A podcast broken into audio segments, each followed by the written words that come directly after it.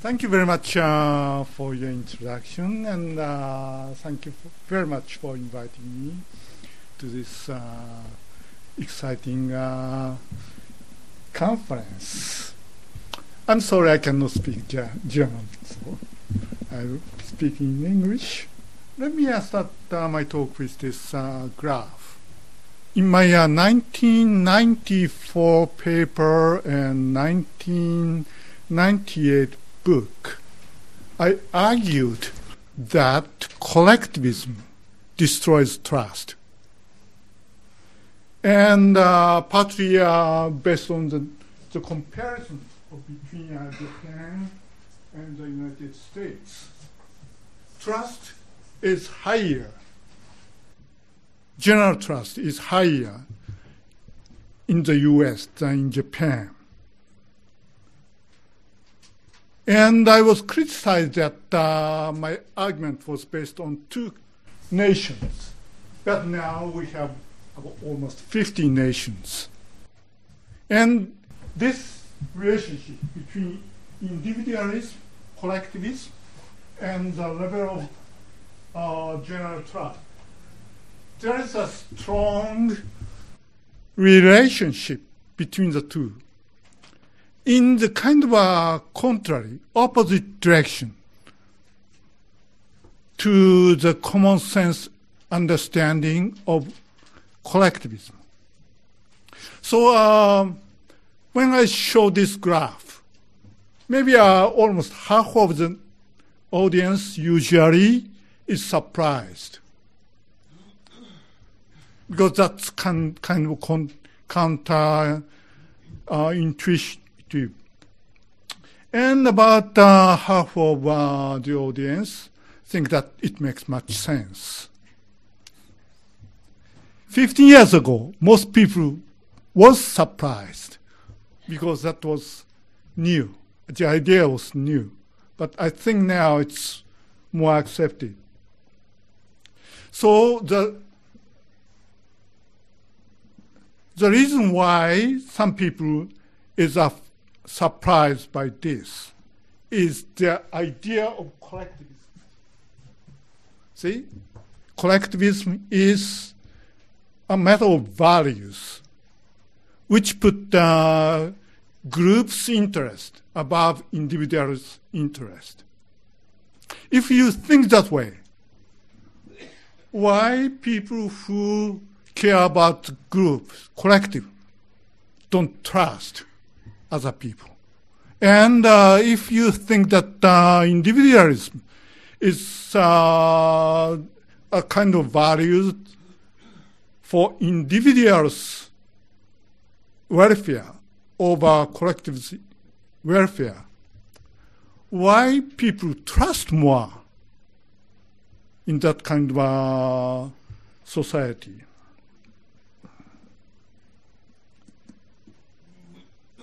But another surprising finding is that the national level relationship does not exist at the individual level. Okay?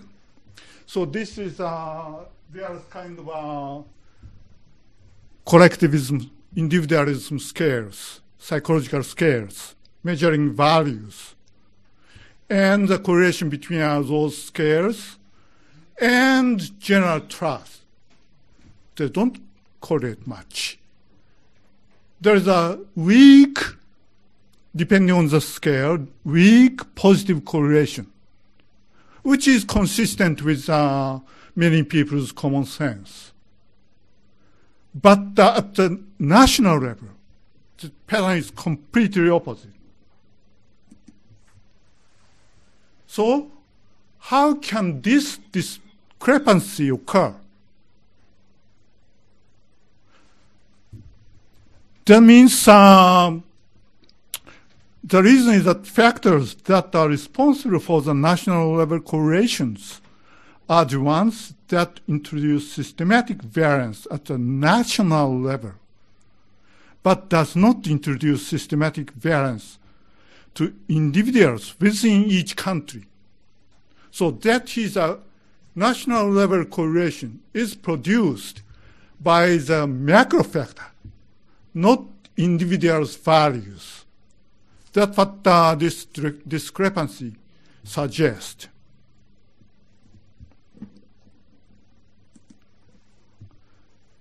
This is a kind of schematic idea. Why macro factors produce macro level correlations, but not uh, individual level correlation. This is uh, two elementary school classes taught by uh, two different professors, I mean, teachers. And those two teachers differ in teaching effectiveness. So, poor te- teacher, when the class, all students in one class is taught by an incompetent teacher. Do not learn much in math or language. Both math and language performance will be high in a class taught by a uh, excellent teacher. So there are many classes and many levels of teaching effectiveness of the teacher that produces class level correlation between uh, language and math. But within each class, teaching effectiveness of the professor, I mean, teachers should not make any variance, I mean, correlation, because all people, all students faces, face the same teacher. This is how the individual level factors and macro level factors uh, operate.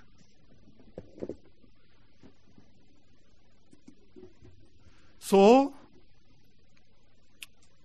what uh, is the important macro factor which generates uh, individualism, collectivism, and general trust?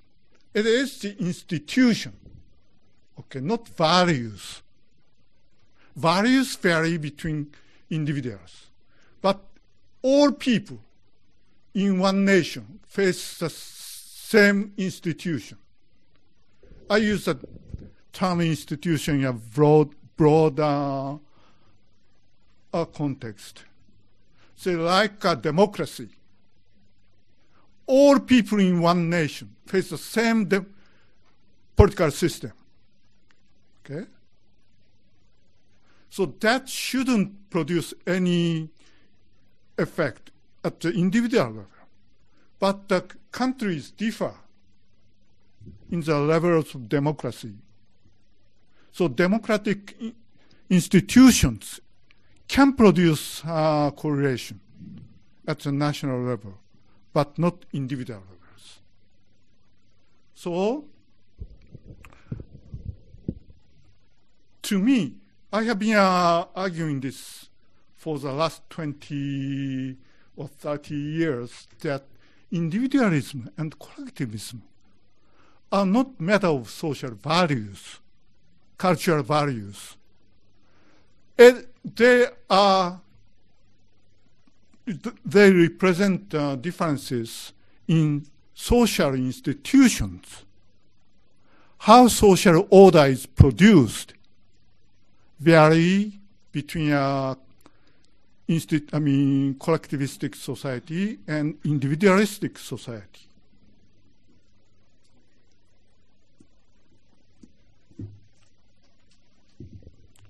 So I'm going to talk about this difference, but before talking about that, let me uh, talk about the difference between trust and assurance.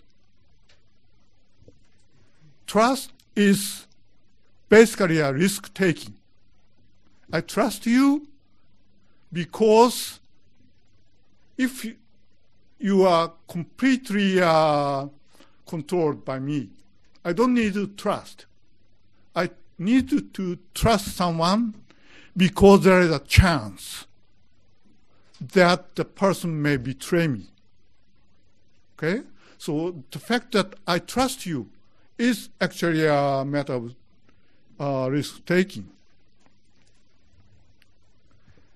Assurance, what I call assurance of security, means lack of risk.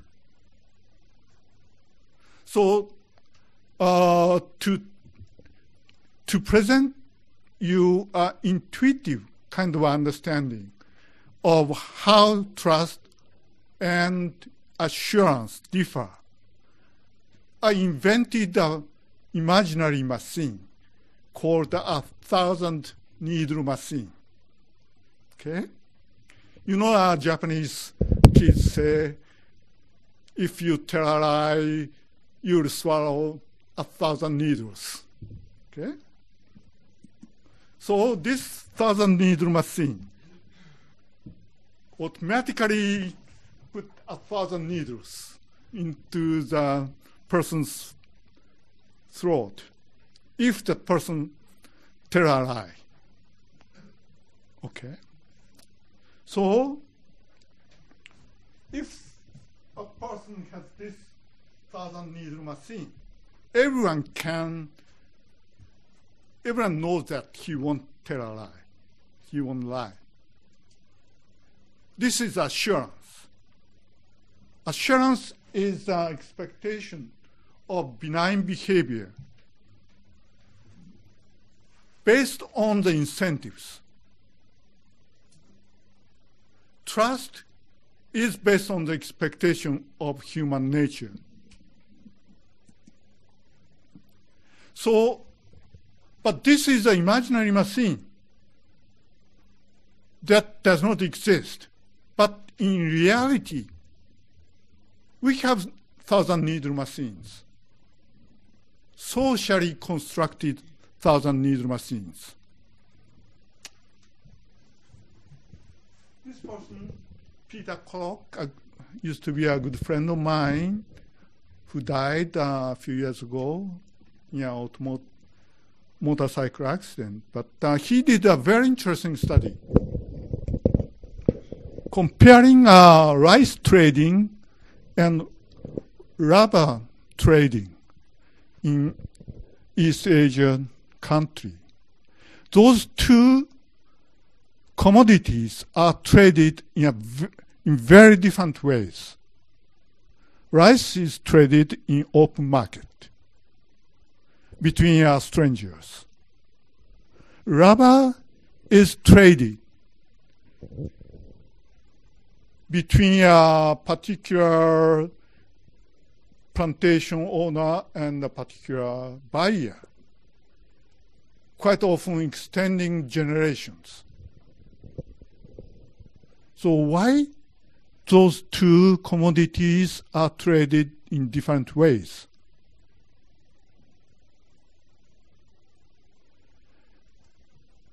The reason he found was that uh, trading of rubber involves uh, high risk or high chance of being uh, uh cheated. The quality of rub- raw, raw rubber is very difficult to discern until uh, it is processed. So there is a chance that uh, you can be cheated on the quality of rubber. Whereas the quality of rice is easy to detect. Probably I, even I can tell the quality of rice if it's cooked. so the reason why rubber trade is conducted between commitment relations is that the, if you uh, trade rubber with strangers, there, there is a chance that you can be cheated.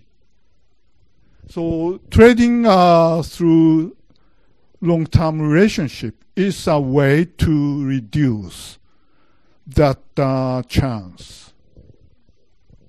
So that is a social, socially constructed thousand needle machine. If the long-term relationship is. If you cheat, your partner will stop dealing with you. And in a society where all, almost all tradings were conducted through uh, commitment relations, once you are kicked out, there's nowhere else to go. So it's better to behave honestly. Whereas uh, rice is traded on open market. Why not uh, between a rice buyer and a particular rice buyer and a particular farmer? If you do, you have to pay opportunity cost. You lose a better trading opportunities. So it's basically a trade-off between a transaction cost and opportunity cost. To reduce uh, the chance of being cheated on the quality of rubber, you pay the cost of uh, finding a better partner. So when the the chance of being cheated is small, it's better to reduce our opportunity cost by trading on open market. So when this is a situation when you need a thousand needle machine and uh, stable trading relationship, establishing stable trading relationship is actually a socially constructed thousand needle machine. So to me, this is this is uh, uh, incentive-based assurance of trustworthiness. If you betray in that kind of situation, you ch choke your own throat.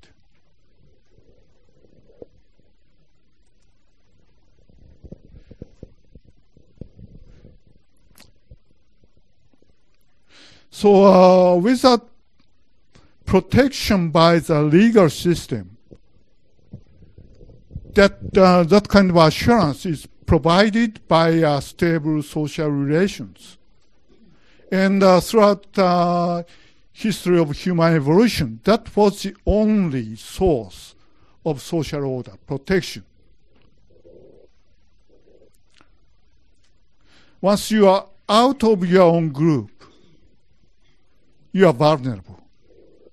You have to run the risk of being, uh, I mean, killed or being exploited once you are out, out of your, the security of your own group.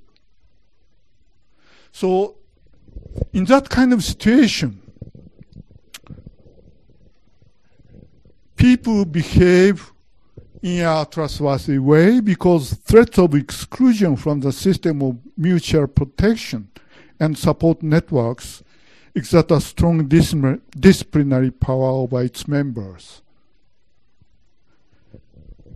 And uh, this kind of a system, which I call the collectivistic institution, works only when excluded people have no alternatives to turn to. That means all relations are closed to outsiders. That means if you are kicked out, the cost is extremely high. Then people behave nicely to avoid uh, being kicked out.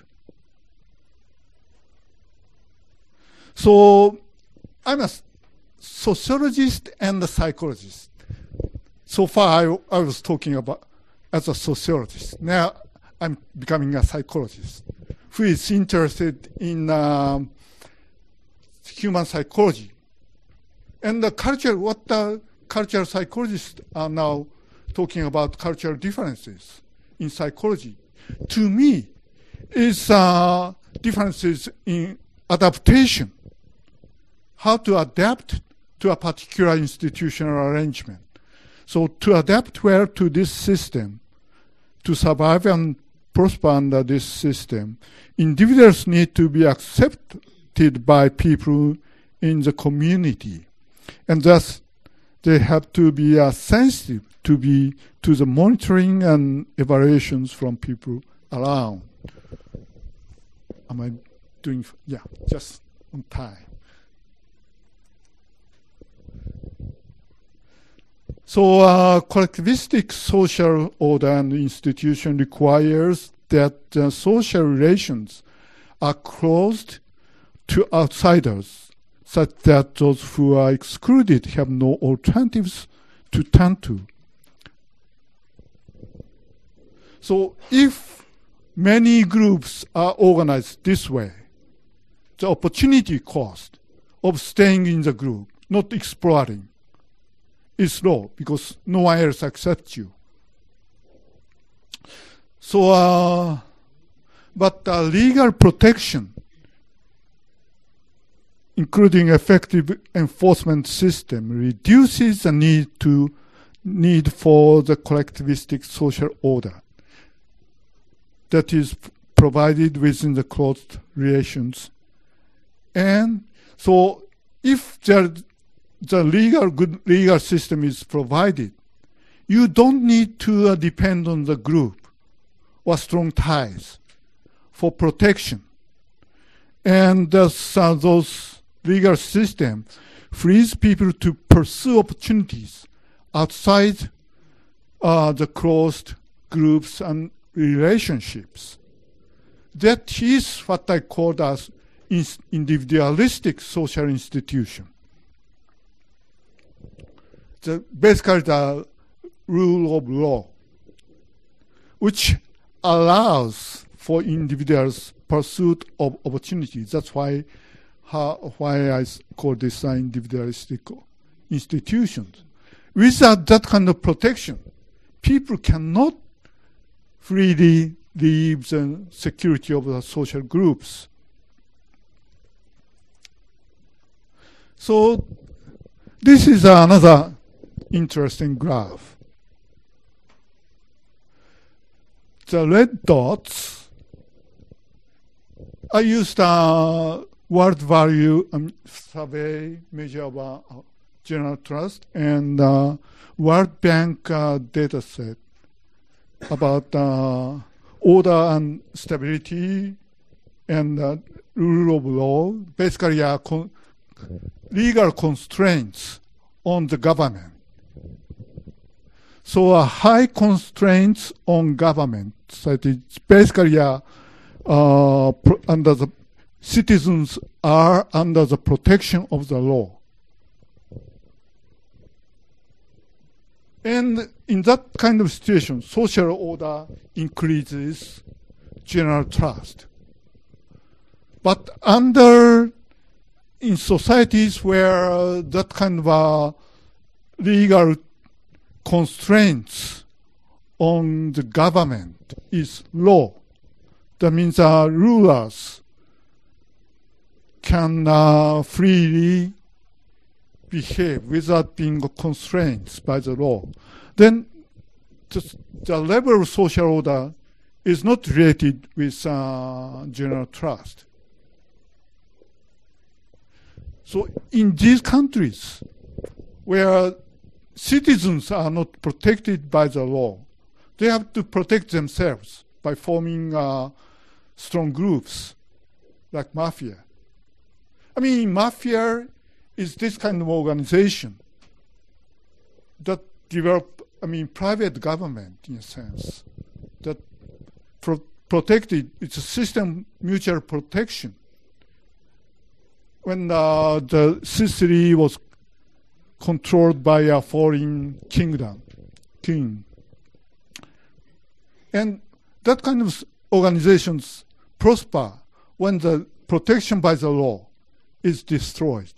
Like uh, post-war Japan, Yakuza prospered, and uh, after the collapse of Soviet Union, Russian mafia uh, grew.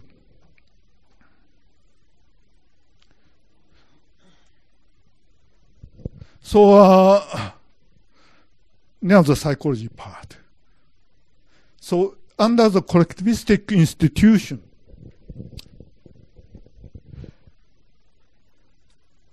what the cultural psychologists call the interdependent self-construct emerges as an adaptive uh, behavior pattern, like uh,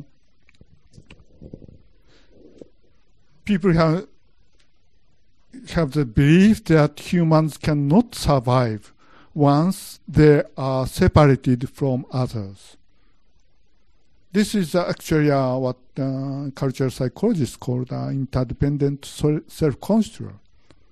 And they have to develop a sensitivity to negative evaluations from others and mistrust of others outside their mutual support system. This is a lack of trust, general trust. And uh, in that kind of situation, individual's behavior is controlled by the social thousand needle machine. So uh, people who are living in, in that kind of social situation has to uh, allocate attention not to, to the focal actor but to the surrounding social environment this may be uh, too technical for non-psychologists, but uh, this is basically what uh, cultural psychologist is arguing. There's uh, cultural differences in psychology between uh, collectivistic and uh, individualistic so societies. If I had time, I can show you a bunch of interesting uh, findings, but I, I'm afraid I don't have time to do that. And uh, people do not, they, they have to suppress their own feelings to avoid being uh, uh, offending people around uh, them.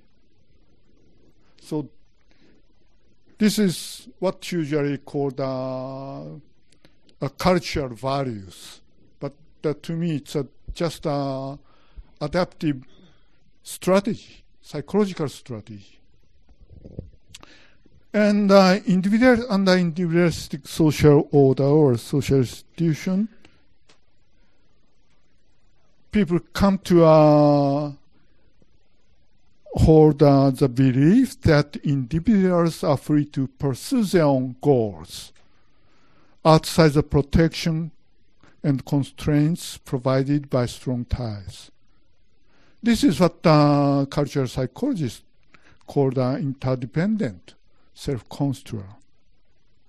And uh, that under that kind of a social institution, risk-taking is encouraged.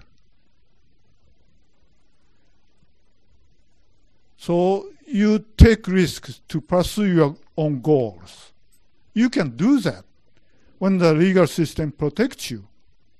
Once, when the legal system does not protect you, it's too risky, too dangerous to get out.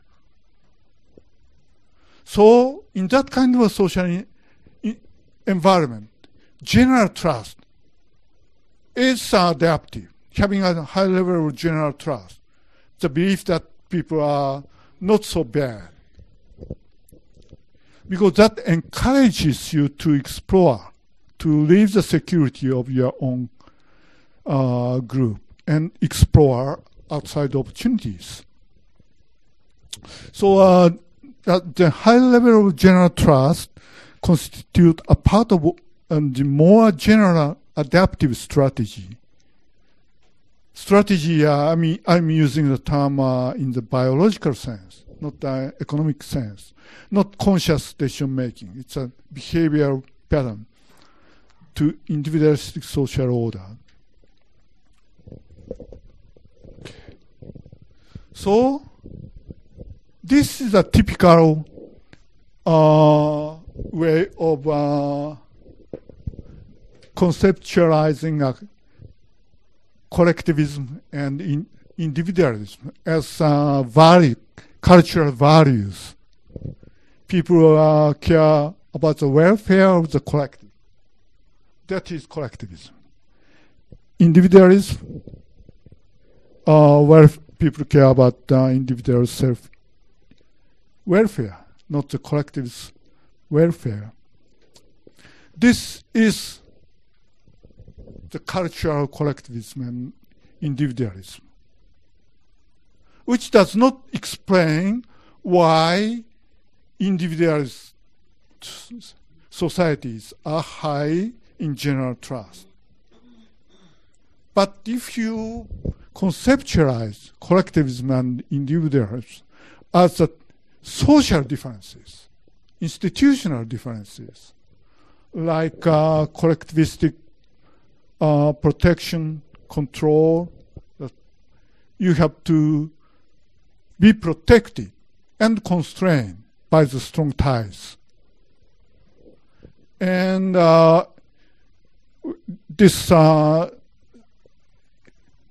individualistic social institution is uh, encouraged individuals' opportunity-seeking behavior.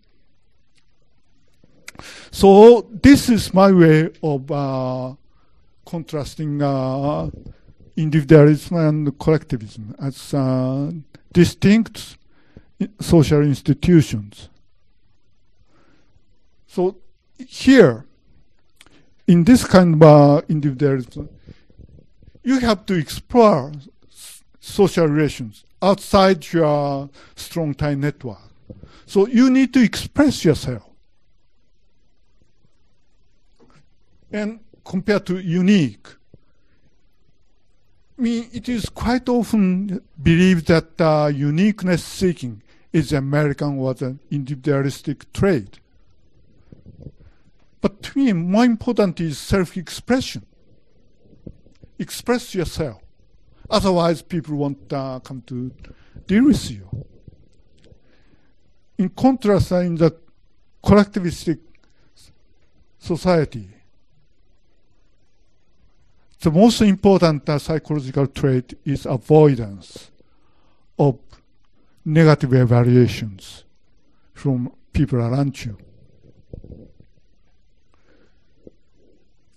So I did a small study with a former student of mine by uh, separating individualism and collectivism into two comp components corresponding to the, the, the figure presented you before, engaging in kind of independent, uh, interdependence.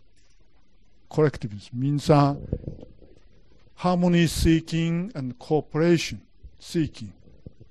That is usually considered uh, uh, characteristics of uh, uh collectivistic uh, values. But to me, more important aspect is rejection avoidance. I find myself feeling anxious if people are watching me. Always concerned about how other people watch and evaluate.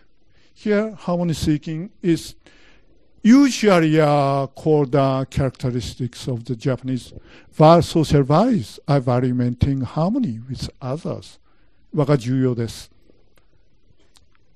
And uh, this is uh, typically uh, typical inter- independent values, uniqueness. I'm unique. I'm, I have a distinct self. That is usually considered a trait of the individualistic social values. But as an adaptive strategy, you need to, uh, the most important aspect of individualism is express yourself. Assert yourself and express yourself. And cooperate. So, in a uh, study we published recently, between uh, the difference between U.S. and Japan, engaging in that independence, self-expression is much higher in the States than in Japan. That's usually expected. And uh, rejection avoidance, the big difference. Americans are low, Japanese are high. But this is a common sense view of uh, collectivism and individualism Disengaging in uniqueness. There's no difference. Japanese are as, uh, much preferring uh, uni being unique.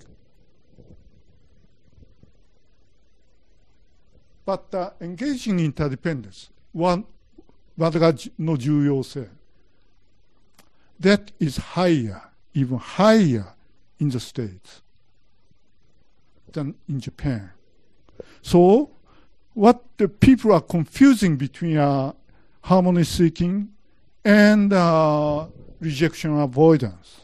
People, just like a cookie 読むみたいな that's, that's Jap- typical Japanese, which is different from uh, cooperation seeking. Cooperation seeking is mostly done by people who are unconstrained by the social structure or the, the network and seek uh, cooperative relations with others.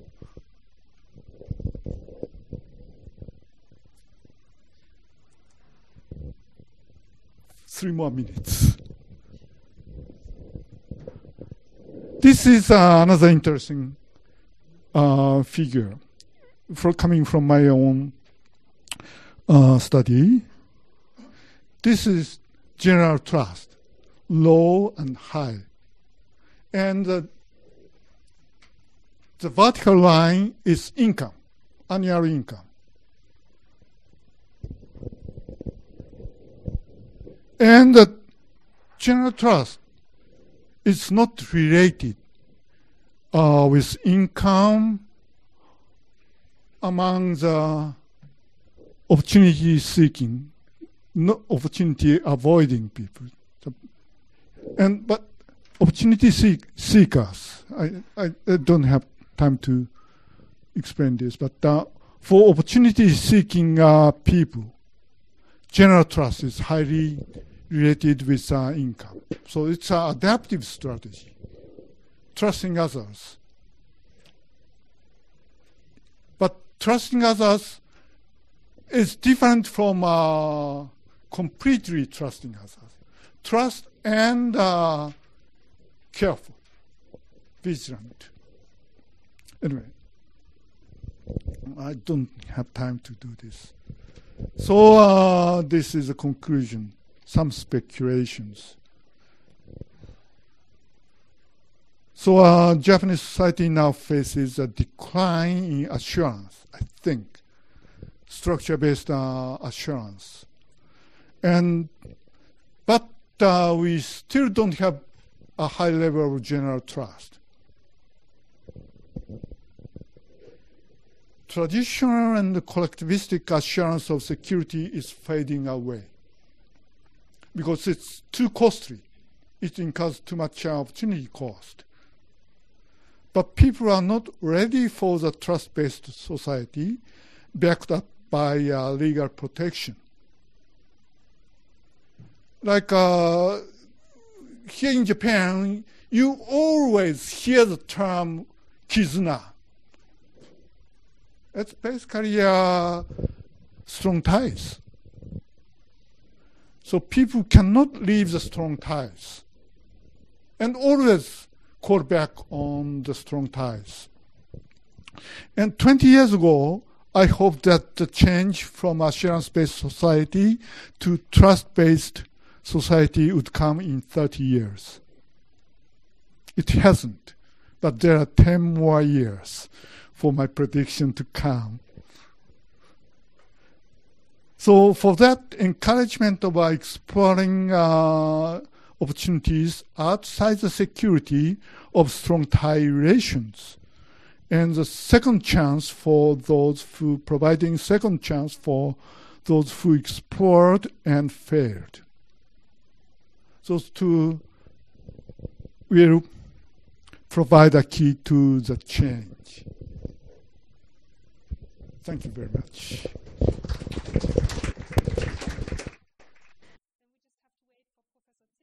First of all, thank you very much again for this enlightening presentation.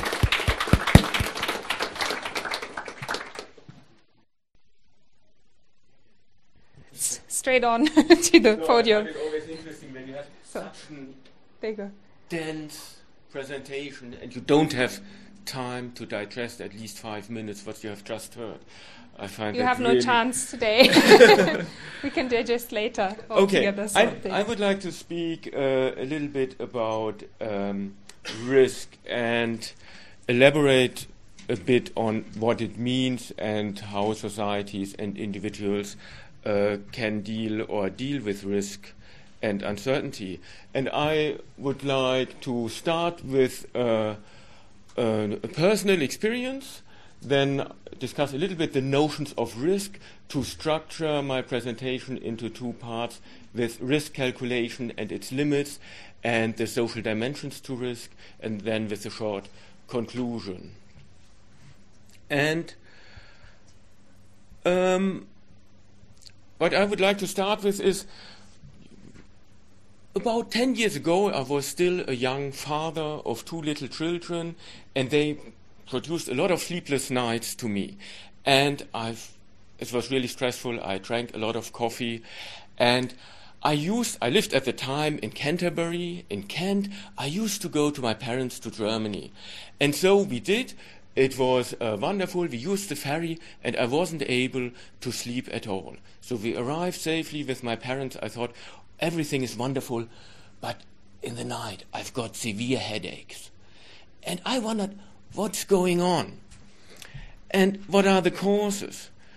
And so I asked my father, and he said, Young boy, no wonder. Sleepless nights, stress escalating, you must have headaches. And then I thought, oh, but it's really bad. And I thought, okay. Um, during the second night, I thought something is wrong here. I called the medical service and they said, take some paracetamol and it will probably get better. But it did not get better. So I visited a GP the next day and we tried to find out what it is. Because in Canterbury, it is, we have ticks and they might uh, transmit meningitis. So I mentioned that to the GP. The GP said, uh, you can still move your neck. So no, let's wait a little bit. Yeah, don't be. Next night it was even worse. I thought it really horrible. Tried paracetamol, didn't didn't work.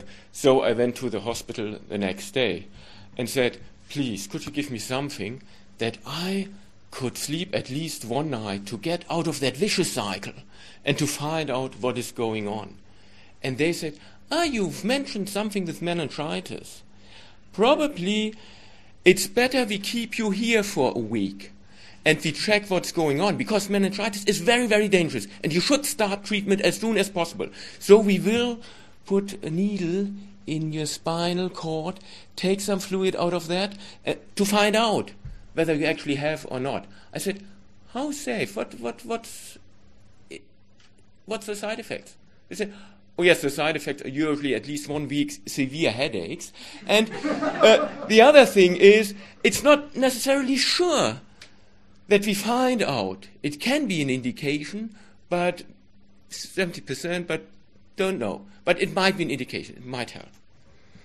Okay, so um, I thought, hmm, we have planned to have one week holidays with my parents, and probably my conditions are not that bad as I thought.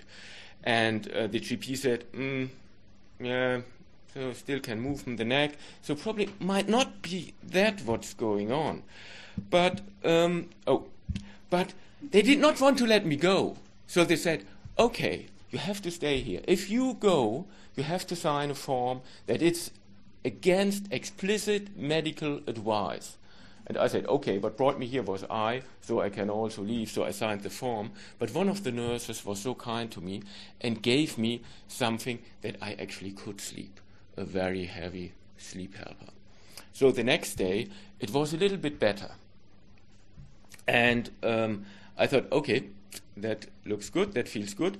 And I went to somebody else, uh, uh, a friend of us who does acupuncture and homeopathy, and try to deal with that sleepless stress symptom. And it worked quite nicely. And the second time I went to her, we found out I actually had rubella. And the side effect of rubella is actually severe headaches. And so I was surprised that, oh, luckily it wasn't meningitis, obviously it's rubella, went over. But why I present this example is a different reason. It shows, shows quite nicely how in everyday life we have to deal with all kinds of knowledge sources and we have to juggle them. There is not an easy, we just go for science or expertise or so. There are many experts out there. And it's very important to develop a strategy and to manage these kind of things. And that is really what I'm interested in and sociological sociological research is interested in as well. So we had the subjective expert judgment of my father. So probably there was a bit of trust involved here as well. Um, we had the medical knowledge based on population studies, but what does that say for a single case? So we don't know whether that is now the case or not. And we had the organizational risk procedures and the doctor, because my feeling was probably that was a kind of when we let you go, we will be, and something happens actually, we will be in a mess. We cannot let you go. And so we have organizational procedures I put me in. And so I thought probably that wasn't very sensible. And so my personal everyday knowledge and experience, bringing all that together and making a judgment. I would not recommend to anyone to do the same thing because that worked for me. But what I would like to emphasize is that this is really a relatively normal procedure we're doing again and again, and that is often not quite acknowledged when we work with these uh, ideas of there are um, scientific, professional, rational strategies to deal with these things, and we have the non rational strategies of the lay people, often linked to faith or hope. What we experience, what happens much more often, is something in between. We have heard about trust. I wouldn't define it as a rational activity. I would say it is something between rationality, and, but it's experience based. It is not irrational, it's just reasonable. It is intuition, it's emotion, and so on and so on. And what is interesting is um, that is not only the case with lay people. And Horlick-Jones who died too young this year, uh, did a number of studies, not only with lay people, also with uh, risk assessment situations, uh, with expert groups, and they had the same issue. They de- produced a kind of practical reasoning and a bricolage of bringing different ideas together in reasonable ways. And I think uh, one, of his examples was a festival that was organized, and they had different groups engaging in it, and they had very different things to consider. It was not all about possible accidents, it was about income, it was about uh, uh, the city and how good it is for tourism, and so on and so on. All kinds of these things came together, and obviously, power and values as well. Okay, I think that example is also very nice because it shows that a number of uh, concepts are coming together here when we speak about risk. So I'm always very worried about the concepts we are using. So my question would be, what concepts have you used regarding trust or collectivism? Also, I think a lot of questions. So, so what is your idea of risk? So, is it just like danger or threat? Is it part of a statistic calculation, that something is only a risk as long as it is part of such a calculation? Is it that technical definition of risk, risk and event, probability, damage and event? Or is it the possibility of an undesired event as um, Aven and Renn have defined more generally? Or the last thing I would like to suggest is it is part of a decision with opportunities and possible harm. And I think actually these things here are somehow relatively similar, and this is a bit different. And I would like to use that uh, to structure the uh, rest of my presentation. And the idea is there are two perspectives referring to risk. One is risk considers risk as an objective entity which can be calculated and rationally controlled. And risk questions are mainly questions of knowledge. And because we are focusing of risk as a kind of thing, it is always implicit, implicit that it has to be reduced, that it's something bad. And then we have that idea of decision making and risk taking. And that implies much more that decisions and risk taking is in, in principle uncertain, but there is a possibility of a gain as well as a loss. And when you think about it in a linguistic way, when you think about risk just as a noun, it's just something bad. When you think about risk taking, you refer to much broader ideas of uh, who takes the risk, who has burden to burden the risk, who's affected by it, what is the possible gain, and so on and so on.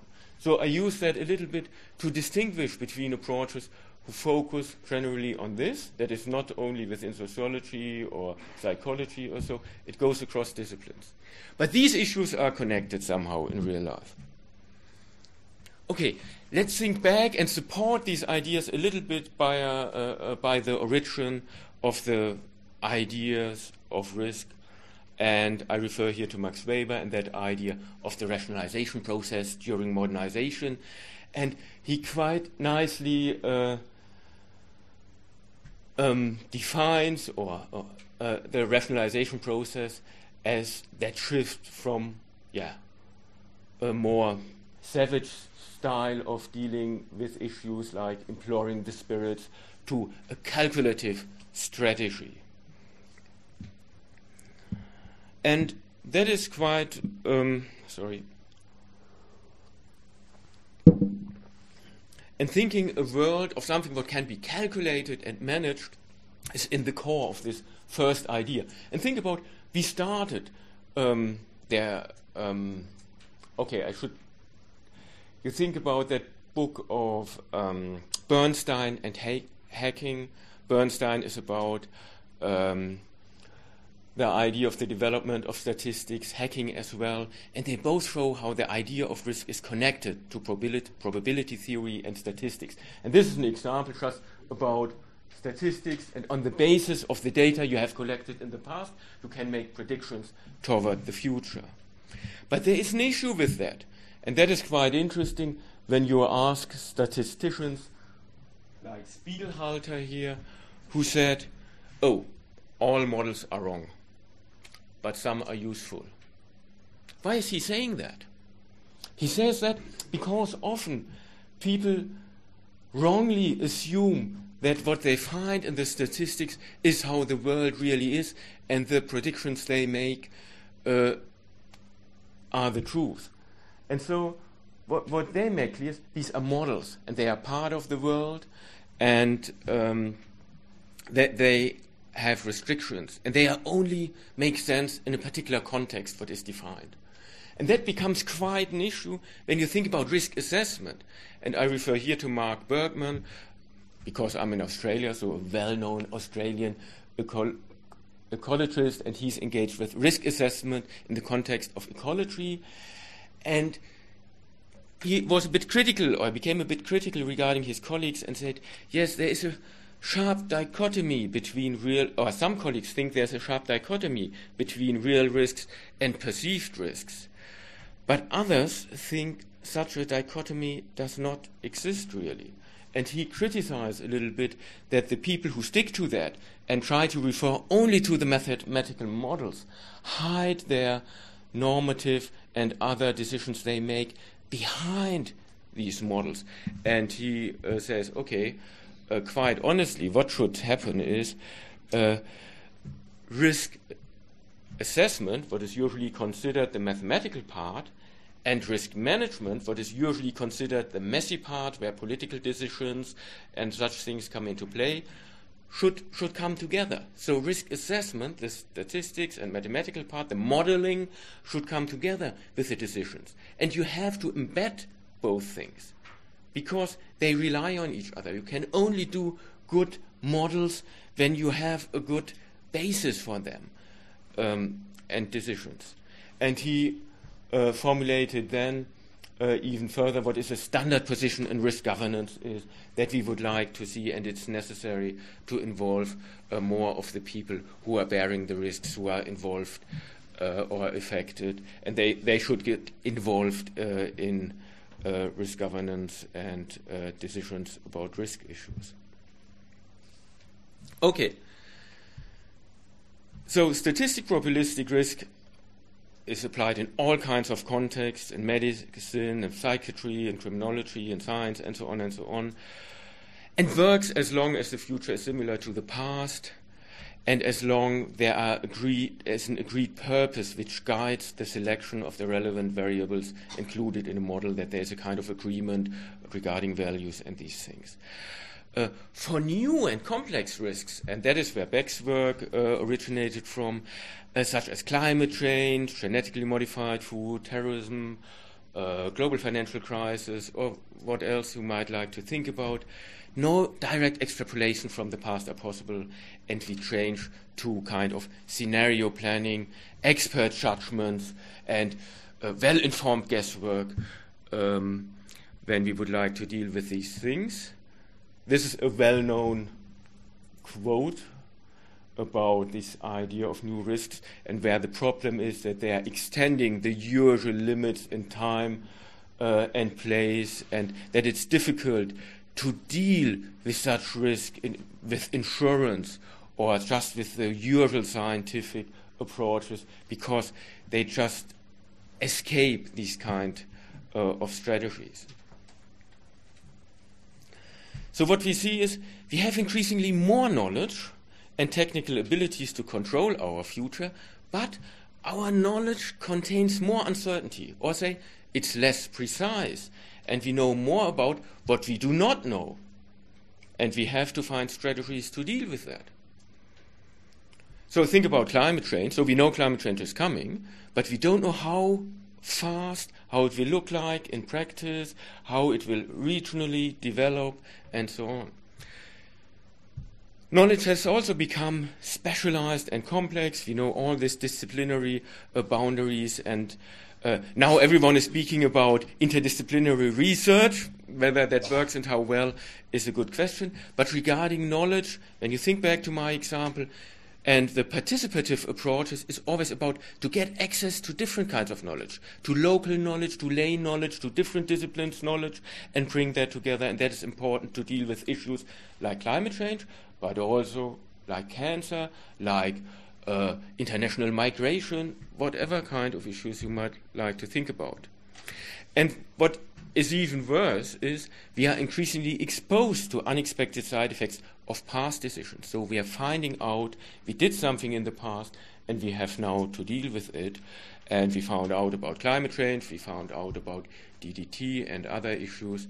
And the good question is how, how to deal with these things. And we have already seen, as uh, entered the political agenda here, the precautionary approach, what um, uh, lowers uh, the bar for concerns uh, restricting uh, innovations going forward. There's a strong approach what says it must be reasonable scientific doubt, or it might be even uh, lay people who allow to formulate or stop that kind of dangerous innovations.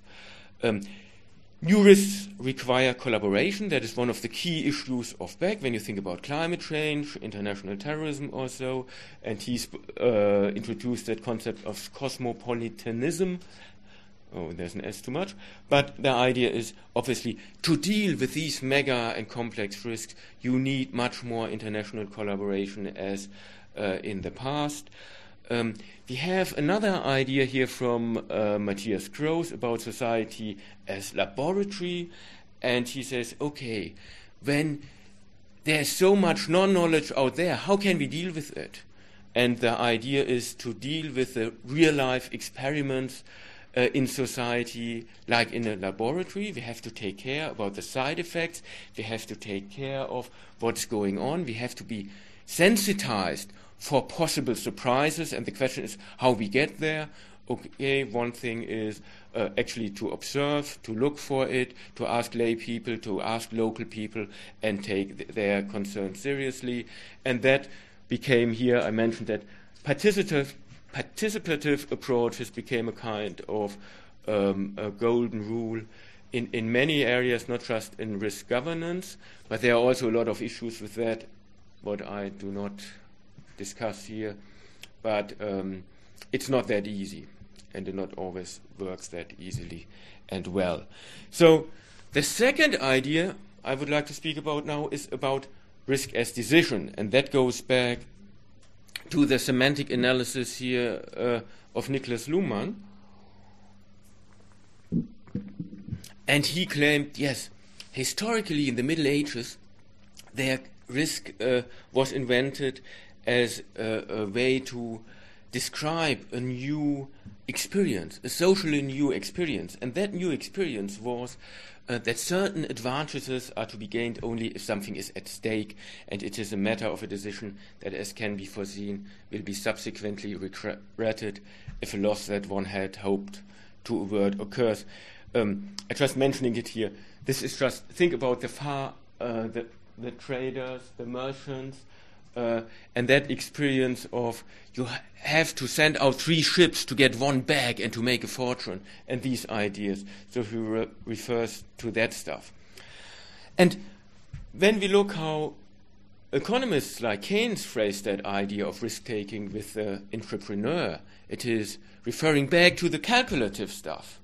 And then what, oh, what he only can think about is yes, there is an innate urge and animal spirits what makes us taking risks. But there's something more, and that is what I'm interested in. And these are the social forces that shape why people take risks, how it influences our risk taking. So he has all that rational stuff here, but he says, yes, but that is that's not real. The basis for that does not exist. But he has n- not more to offer than the animal spirits. Okay, so what's there? I thought I haven't brought up that example about the Mind the Gap when I went to the UK from Germany and everyone spoke about Mind the Gap between the platform and the train. But at least as interesting is the uh, compulsory uh, helmet wearing in Australia. I, I, I was surprised, but look, Australia, six and eight cylinder cars, people drive relatively bad. They ignore, and they they are not much uh, cycle paths anyway, so they drive on the street. So it's highly dangerous. So they protect themselves. So it makes a lot of sense. But obviously, you know from Europe, uh, possibly a different approach. And what is interesting, there are no more fatal accidents in Holland than in Australia. Actually, it's a bit higher in Australia than uh, here. But there might be a reason for that, and that reason is they have a totally different approach to that. And the idea is possibly uh, there's something else going on here. And I thought about that in a society, in a highly individualist society like in Australia, you have to protect yourself. That is expected. In a more collectivist society, as here, when an accident happens at an intersection, they examine the design of the intersection and make huge studies to find out what is wrong with the design of the streets that that could happen, the accident. No helmets. Yeah, you had, it's a totally different approach. And so obviously the broader cultural context, institutional context shape what we experience and how and what we think should change. I skip that because I'm running a little bit out of time. It's interesting why it's only the Germans who think Fukushima is a good reason now to fade out of uh, nuclear power. Well, all the other, all my colleagues from the UK and France and so on, they, they are mad that will never work and so on. Or think about uh, the face mask wearing in Japan. but you might might like to comment on that uh, uh later on. Okay. In sociology, you usually refer in this context to the work of uh, Mary Douglas. And she tried to make sense out of that uh, cultural uh, differences uh, uh, with typology, the grid group typology. In general, she says risks are socially constructed. Uh, with our social institutions, we choose the risks we are concerned about. And this grid group typology produces four types from two, two, dimensions grid as a degree of external regulation of a social uh, group, and group dimension as a commitment and solidarity within the group. And you can see here examples uh, for these four types. So when we start with individualism, that is like Wall Street traders, neoliberals, college students doing economics, they all believe in the market and they have that kind of individualism worldview where group coherence is, is weak and uh, the external uh, influences or regulation is also relatively weak. When you go up to hierarchy, examples would be the military or the Catholic Church, where you have strong regulation from the outside and you have strong uh, internal um, um, cohesion. When you go, um, egalitarianism is something what's a bit different. So you have um, very strong commitment, personal commitment within the group, but the external regulation um, is relatively weak.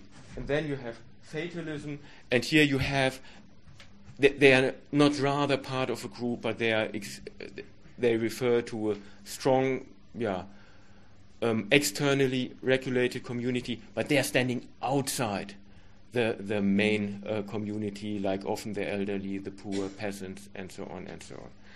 And you can use such a concept, for example, to, to think about the different responses to climate change, which are suggested by different groups, and be aware of that. This is all just an ideal type idea, what should be seen as an instrument to observe uh, what's going on. So we have, in a hierarchical perspective, you would say, okay, the issue with climate change, we need global regulation and top down uh, governing of these issues. Egalitarianism perspective, you would think it must come bottom up, so it's the wrong lifestyle. Individualism, you would say, okay, there's overregulation, we would like to trust in the market, and we have fatalism, it doesn't make any sense to do something about it anyway. Okay, obviously, these are ideal types and extreme types, and in real life, it only works uh, when these different types are somehow combined in a reasonable way. And that is the essence of that kind of approach that all these types are needed for a reasonable management uh, of risk. So that is the conclusion for that. Okay. I moved not only to the UK, I moved to Australia, and I realized there's something else what shapes social and individual experience of risk. And I was going to Australia. The first thing and the most exciting is go to Tasmania. So I went camping, went to the campsite, tried to get some drinking water, and what I expected was a kind of clear sign what tells me drinking water, not drinking water, nothing at all. You can read it. Um, it says, um, yes, this water has not been treated or quality tested and may not meet the National Health and Medical Research Council's guidelines for good quality drinking water. But although risks to health are low, to ensure water is safe for drinking, authorities suggest it should be treated rolling boil for at least three minutes before drinking. So I thought, okay, don't know. That is what I would usually do when I take water from nature. But okay, thank you very much for the advice. But I think something else is going on here. And what is going on here became even more clear to me when I moved on with my family and my three little children, trying to climb the cliffs. And I found that moderate hazard area warning. And they told me I should care for my children. That is what I do anyway. I should uh, uh, meet the hazards on their own terms. So I assume that is uh, slippery surface and so on and so on and so on. But the key is here.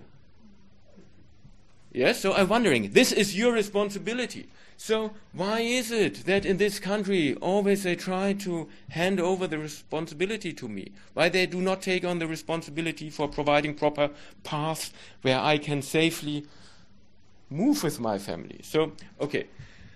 Obviously there's something behind that, but it seemed to me it is an indication for a general culture what is probably different from what I uh, have expected from Germany. And this kind of responsibilization is found in many, many areas. And I just quickly would like to refer here to uh, social policy in the US and the UK, and there we have a very strong shift of responsibility to the people who would like to have social support, and they have to do things, they have to train themselves, they have to prove that they have looked for a job, and so on and so on and so on. And it's very interesting because this culture has shifted so far that we see increasingly more studies that actually prove that Beck is right with that claim that people increasingly experience the output or the effects of economic crisis as an individual crisis, and they make themselves responsible when they are the ones who lose their job and not the others, even though there's a general economic crisis. Good question what that means. Okay. And there is one other thing I would like to mention to you because I referred at the beginning to risk as statistics and a calculation, probabilistic calculations. And these kind of things invaded, sometimes silently, and influence what we are doing and how we are experiencing our life. Um, you might be able to read it, Moreland Leader. I live in Moreland.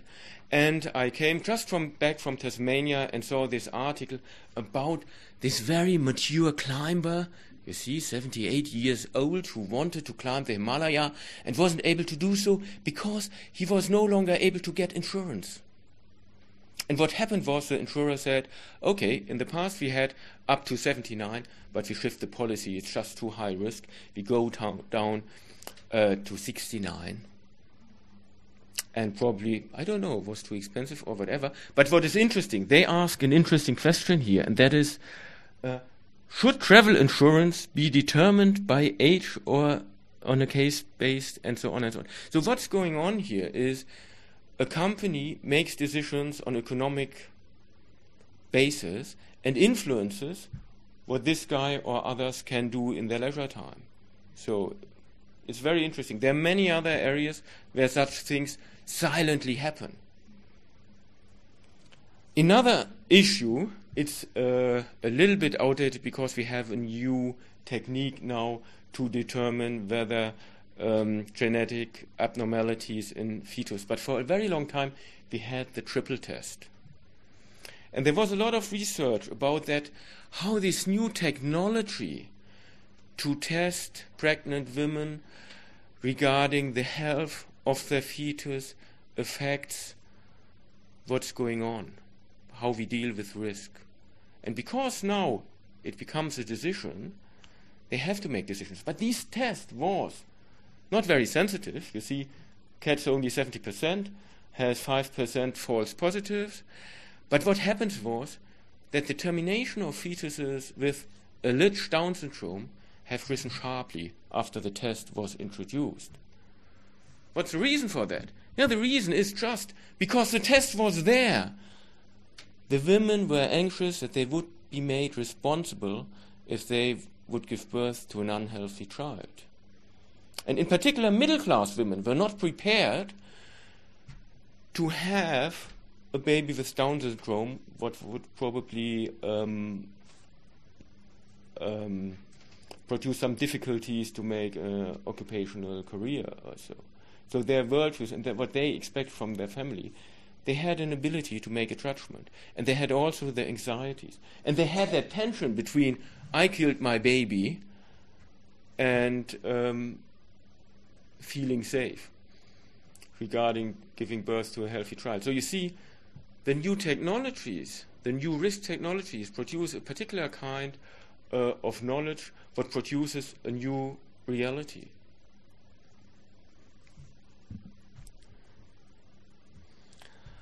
Okay, and there was uh, Michel Foucault and uh, followers like uh, Mitchell Dean, Nikolas Rose, and others, Pat O'Malley, uh, who developed that, that observation that we have two things. We have increasingly more calculative technologies involved in the governing of societies, as well as an increasing a use of a neoliberal model of the self as a new style of governing of societies. And risk has become part. That kind of calculative risk calculation has become part of governing of societies. And in the past, we had punishment, yes, in the sovereign society. Don't want to describe what you see here. It's too horrible. We have discipline society, control and surveillance with the panopticon. We still have all these things, but we have that concept of providing knowledge and supporting the norm of self improvement. And this combines that kind of probabilistic knowledge and that kind of uh, neoliberal approach, um, mainly neoliberal approach, but not only, um, in a particular way, how societies are governed nowadays relating to risk issues.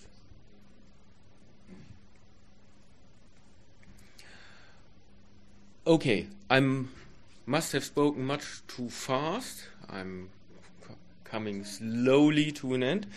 But there's something else. There are other contexts and areas where risk taking is framed by social processes, in particular here, organizations. The very early study of Carson, 1982, showed in that book, The Other Price of Britain's Oil, that workers who are often in a vulnerable position take risks not to lose their job against the safety procedures, the formal safety procedures set up of the company. But the company actually encouraged them to do so. So you have a world, a real world, uh, or a formal world of regulations and the real world, what, what actually happens under particular conditions. And this has to do with the power relationships in these companies. Another interesting example has been Vaughan's study regarding the Challenger launch decision. And she um, argued that the political pressure put on NASA supported that the decision makers for the uh, launch of the Challenger uh, normalized risk taking, normalized risky decisions, and even riskier decisions. And it worked quite well for, for a while. But at one point, it didn't. And so that kind of risk taking, what was on an acceptable level, shifted to an unacceptable level, what at one point uh, led to a disaster. We have something else, and that is very, very important. It is often neglected in uh, more um, formalized risk research, that's the role of identity in risk taking. So, when people deal with risks in everyday life, they relate that to their identities. And I have two examples here uh, from the context of work as well. A Swedish study on railway, railway maintenance workers in Sweden. And they ignored safety procedures just to do a good job as a professional and how they're doing it to secure punctuality of trains, punctuality of services, because that is the general overall norm of their company, and they would like to be a good worker and cut edges to make it happen. And similarly, something here with professionals working in Canadian non profit social service organizations. They have that idea of um, a helping organization. And they are encouraged to help as much as they can, and they obviously do it and feel good with doing so somehow, um, not always, um, and expose themselves to risk by doing so unnecessarily. And so you see here's a mixture between the identity and feeling good and being a good professional, and sometimes it is used, sometimes purposefully, sometimes not, uh, to exploit or put uh, workers at risk. And then obviously health is a very big sector for risk issues, and uh, it's always interesting to see that we have that knowledge that smoking and drinking is unhealthy for the developing fetus. But still, there are a lot of women doing it. So the good question is, why is that? And then we have all these campaigns that, which assume uh, they just do not know better. But that is often obviously somehow wrong. They know that it's dangerous. But they engage in different strategies to justify why their keep going drinking or smoking. And there's an interesting bit. The middle class mothers, they drank, the working class, they smoke. And the middle class mothers, they drink a little bit and say, it's just with a meal, a glass of wine, that's all right. And the others, uh, the working class, they, they, in that study, they have these different strategies. One is, okay, a lot of examples, yes, health is actually kind of lottery game. My first child was very healthy, I smoked heavily. Uh, the second, I stopped, and that has all kind of health issues, so wasn't a good thing. So with the third child, I will go back to okay, yeah, that, that's the rationale. You're laughing, but it works. Then the other logic was, um, okay, I'm so stressed out that I had to stop smoking. That cannot be healthy for the child, and even my GP recommended I should occasionally smoke a cigarette to get out of that stress. And so you have all kinds of, of justifications um, to make it happen. So, and what is interesting here, it's not the lack of knowledge as such, it is these strategies what have to do with every life situations. When you think about smoking as a coping strategy for all kind of experienced stress in everyday life. So it has little to do with pregnancy as such. Pregnancy is just another stress factor. So there's something more common. And so if you would like to change and to engage with these people, obviously you have to look, engage in a much broader picture. Okay, so conclusions. I have outlined two dimensions to understand how we deal with risk change in knowledge and new risks, growing complexity, uncertainty, dealing with non knowledge and the social processes of decision making, power, values, identity, ethical issues which come out of technical developments. And the diversity of strategies, so already have developed precaution, experimental societies increasingly use, cosmopolitanism is developing, participative approaches, and we also have that idea of openness and flexibility and managing different identities and look what is the, the context, what is the broader picture, what has to be considered.